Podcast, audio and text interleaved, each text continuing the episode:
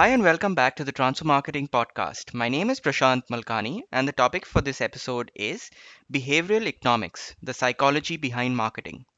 Marketing is largely a mind game, and humans aren't the most rational creatures we've imagined them to be. Hence, a topic like this is extremely important and I believe extremely exciting as well. Triggers and nudges to provoke your consumer's mindset can help your brand in a large way. And to help me dwell further into this topic, I have a very special guest today. Robert Duboff is the CEO and founder of Hawk Partners, which is based in USA and works with clients in all major markets across America, Europe, and Asia to help companies solve their toughest marketing challenges. Robert has also co authored the book Market Research Matters and has written for publications like the Harvard Business Review. Before starting Hawk Partners, Robert was also CMO at Ernst & Young. So without further ado, let's dive right in. Hi, Robert, and welcome to the Transfer Marketing Podcast. Really looking forward to our conversation. I am too. Uh, thank you, and uh, looking forward to uh, speaking with uh, your listeners uh, across the world. Thank you. So, uh, before we deep dive into today's topic, uh, I wanted to actually take a moment and share some context. We all know that you know consumers and customers are the most important element for any business, and hence understanding that becomes critical aspect for any brand. You know, so having said that, unfortunately, I don't think too many marketers focus on that element or even are familiar with you know the term behavioral economics so can you help explaining what that means for for the viewers? Uh, of course, I think uh, traditionally uh, economics uh, uh, has always been called here, at least here in the United States, uh, the dismal science. It's yeah. a, a certainly a social science, but it's always been a question of how scientific is it. many politicians have disparaged economists, and in general, economics has been based on a principle of the rational man or woman. And I think what has happened and, and why it's called behavioral economics is people like uh, Kahneman and uh, a, uh, a, partner of his, Tversky, uh, the two of them and others uh, basically started doing experiments. And they found through their experiments that the behavior of consumers is often not rational. And so that field has uh, been called behavioral economics because it's it's essentially invented or sprung up around actual behavior uh, as uh, tested. Right.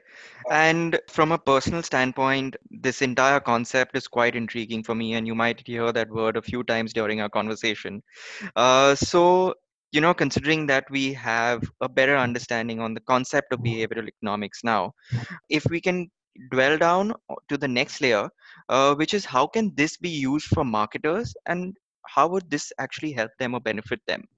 Uh, that's uh, and you know that's still an an issue. I know from our earlier you know discussing and, and studying that uh, in Asia and certainly in India, behavioral economics has not yet really taken hold.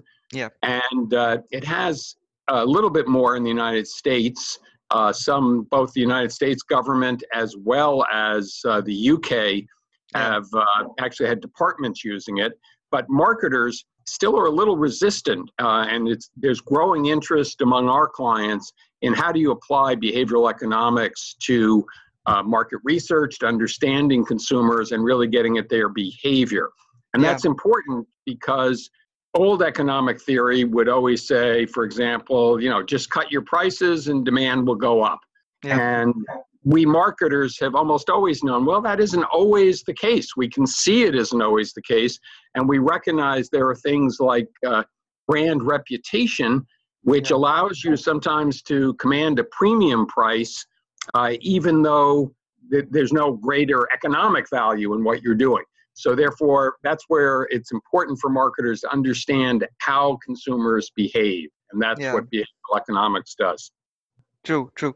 So, uh, you know, just streaming from this and quite correlational to what you just mentioned, and again, something that I believe is quite intriguing is the question on why do people buy what they buy?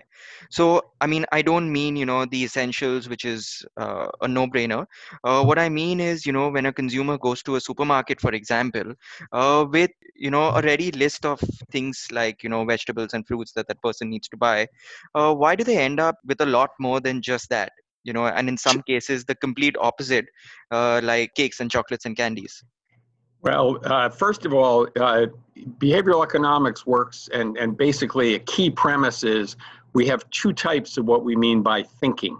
One okay. type has been called System One, and that's what really you and I are doing right now. While we're talking and concentrating, our thinking is just really reactive. We immediately react to stimuli. And system two is the much more thoughtful, we're going to buy a house or with, you know, major decisions, we pause and we really think. Right. Now, supermarkets and other retailers have always been aware of what has been called impulse buying. So, uh, certainly at certain times of day, uh, you know, there's good advice for you is don't go shopping when you're hungry. Uh, because again, behavioral economics uh, have studied and seen you buy a lot more. When you're hungry and you go to a supermarket, you buy things you don't need. You also right. can see that impulse items are put just as you check out. It's just easy. You're going to be in a line, your mind is wandering, you see something. They also know to put uh, at your eye level the different things that maybe are not in your economic interest to buy. They're not the best deals, but they're the ones you see and the colors. So all of those are influences that, in a sense, force you to buy. That's why retailers and manufacturers know this. Big displays at the end of aisles, those will prompt a lot more sales uh, than other things. Big signs. So, all these are tricks that behavioral economists can help you understand uh, why to use it. Another one that you'll see when we all get to go back to airports, uh, right. uh, Cinnabon has learned the sense of smell uh, you don't worry as much about what the exact price is when you've smelled something so sweet and you're hungry and there it is. Yeah yeah, no, I think I think that's an interesting one. And also, I think whilst you were speaking, uh, you very briefly mentioned colors. Do you think colors is something that uh, has a huge impact on, you know, what people choose and what they buy? So it could be, you know, colors of packagings, or it could be colors of logos, or it could be, you know, the difference between a red and a blue, for example. Do you think colors actually play a, a, a huge role in a consumer's mind?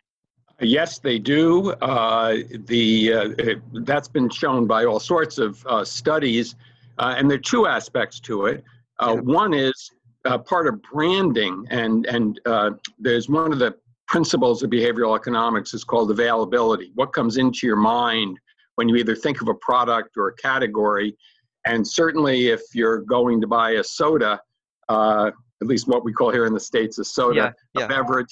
Um, red is Coca Cola. So it's so recognizable. So one aspect is just what get known with a color, with a sound, with a smell, appealing to senses that will trigger this system one impulse to buy. But there have also been a number of, of uh, studies that uh, will show generally, if you're talking about money, you want uh, Fidelity has started to use a green line uh, green yeah. associated here again in the United States at least with money positive. So certain colors become associated. Uh, again, non-economic behavioral economics see it, uh, even the, the influence of it.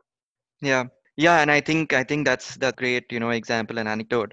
Uh, so unfortunately i think being a consumer a customer nowadays is actually become a difficult one because honestly a consumer has limitless options but unfortunately a finite attention span. You know for example a person goes to a store to purchase rice they can end up seeing you know they end up seeing a large variety of options in front of them and there's no way they can really sit you know and analyze each one of them and come to a logical conclusion because honestly that would just need way too much time and effort which people obviously don't have today for you know something as simple as rice uh, so normally how do people you know make these decisions and what can brands do to maximize this state of confusion if i can call it well here's where uh, behavioral economists have made a big difference because the theory I just uh, talked about about availability that that yeah. would be a bias. So what happens is when you're forced with a number of choices, what we found is there are some predictable.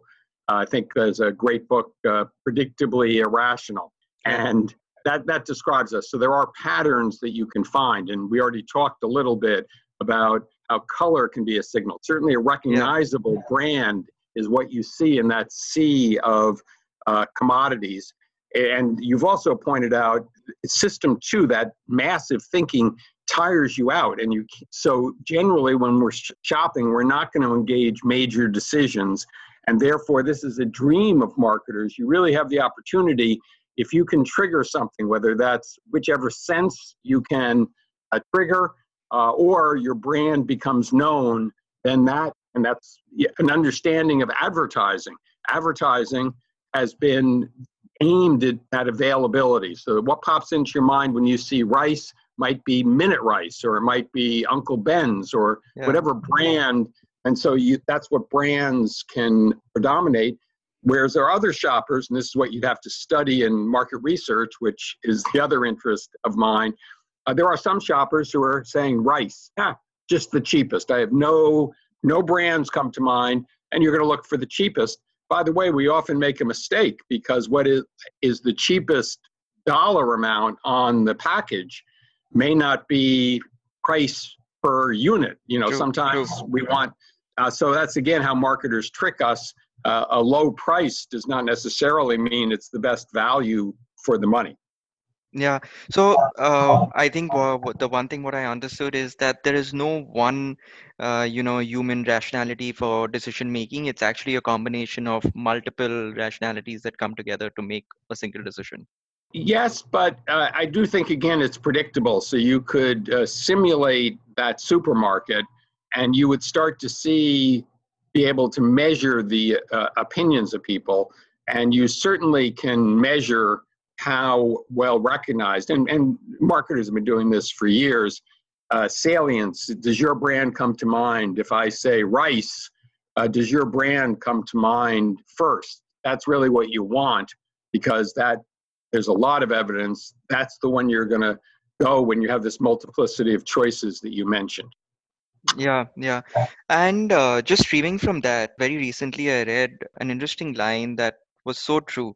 You know, marketers work 70 hours a week to push their products onto people, but people probably make their decisions in seven seconds. Uh, so, what are some of the major forces that influence consumer behavior that brands need to keep in mind to maximize their efforts on the time spent? Sure. Well, I, I think uh, there's an easy uh, acronym, and it's EAST. Uh, E is for easy. So the easier you make it for somebody, that's why I level. The easier uh, somebody online, fewer clicks. So easy is the first thing to do. Uh, a for attractive. The more attractive, whether that's the color we talked about uh, earlier or other ways that catch your eye, get your attention, trigger the availability in that seven seconds. How are you going to do that? Uh, social that's a little more marketing not we've been talking a little bit about the intersection of marketing and sales in a supermarket uh, but social people uh, are attracted a lot of the behavioral economists have found by what others do so the ability to talk about your popularity and certainly social media gets in there which also can give you availability getting people to recommend you all of that uh, builds into the attractiveness of your brand and then making it timely uh, that's where it's there at the checkout, or we have it ready for you uh, when you want it. It's not going to take you a lot of time. Back up to easy. So. Uh, east, including the word easy, uh, is uh, a good way to think about. All of these are things that the behavioral scientists also call nudges. You're kind of pushing somebody a little bit to help them in those seven seconds. And this even helps in uh, bigger decisions. Uh, system one, that instantaneous, quick thinking uh, that has such an influence, it still influences you, even for big decisions. If you think about buying a car or a house, that first reaction you had to it may already have won the day. Even if you do a lot of shopping after it, it may already be embedded in your mind. You know, I like that one. You may not be able to articulate why, uh, but there's something about it, and all of those could be nudges that really influenced you. And I know you know you focus uh, in this uh, podcast Germany on transformation, Right. and much of this is in in transformation. Uh, sometimes the people behind the strategy or introducing something new uh, neglect uh, getting down on the ground level with the ultimate consumers, the people who are going to buy it, and Yeah. they make economic. You know, they're making the same mistake a lot of marketers have made before learning about behavioral economics, thinking that men and women are just rational and they're all going to get out a slide rule and figure out what's the best deal for them. Our minds don't work that way. And if you want to transform something, the key is going to be to get that association, have a frame in which uh, the, the ultimately people are going to want to buy or start buying what you're offering. Right. I think, you know, all of this has been great. Uh, so before we go, I just have to ask you, is it possible if you can narrate, you know, a case study of a brand that took a lot of learnings from a behavioral study and executed it, which probably led to a positive impact for them? Sure, I can give you plenty. I'm not going to talk about clients of ours, although Sure. I'd, li- I'd like to brag about them, but um, Sure. I, I, I will just talk generally uh, restaurant chain loyalty programs. So, loyalty programs, one of the things people have found is the more start people off with a bonus. So, let's suppose you have a loyalty program where if you visit our restaurant five times, you'll get a couple of free desserts uh, on the fifth visit. Uh, start them off when they sign up and give them two clicks already. Give them credit for two visits, even though they've only been there once. That uh, puts into effect one of the key principles of behavioral economics, which is you value what you already have almost more than something you don't have. And so Yeah. that value, you you it has a value. to, Oh my God, I, I'm not gonna. I better get there three more times. I'm not gonna waste or give up uh, this uh, uh, free things uh, that uh, I have. Uh, peak experience, another issue that was, uh, and people interested should read the book Thinking Fast and Slow uh, by Kahneman. Uh, he won the Nobel Prize for his thinking in Yeah, this area. And one of the things he talks about there that's very interesting is our minds also in experience. You think back on something and you either remember a peak, a good or a bad, anything bad. We all know if you've been to a restaurant and had a bad experience, you're probably not going back there. Uh, but where you've had a good experience, well, key to marketers then, end experiences with something good. Give people a little bit of gift. Give them uh, a chocolate on their way out. Uh, that all, often gives you a good aura. So end any visit with uh, uh, something positive because uh, that's what they'll remember very much. another uh, good example, I think, is Spotify. Uh, and Spotify uh, understands its association is with the ear, that people are used to listening to Spotify and have made some great purchases. And in a sense, for over the future, people look back and think they've perhaps transformed their business by moving into podcasts. And they've bought some very popular ones, but it all fit with what they knew they were recognized for, all fitting with, you know, almost a share of ear uh, that I think will do them well in the future and very consistent with the principles of behavioral economics. Interesting. You know, and I think uh, this entire session has been a great one. Thank you so much, Robert, for taking the time out and sharing. And I'm sure, you know, you've helped the listeners with some great thought starters like you've done for me. Well, I appreciate it. And if anybody's interested, uh, they can certainly uh, contact me uh, uh, and I'll be glad to uh, send an email back if there are questions. Thank you very much. Great. So, for the rest of us, hope this episode was as useful for you as it was for me.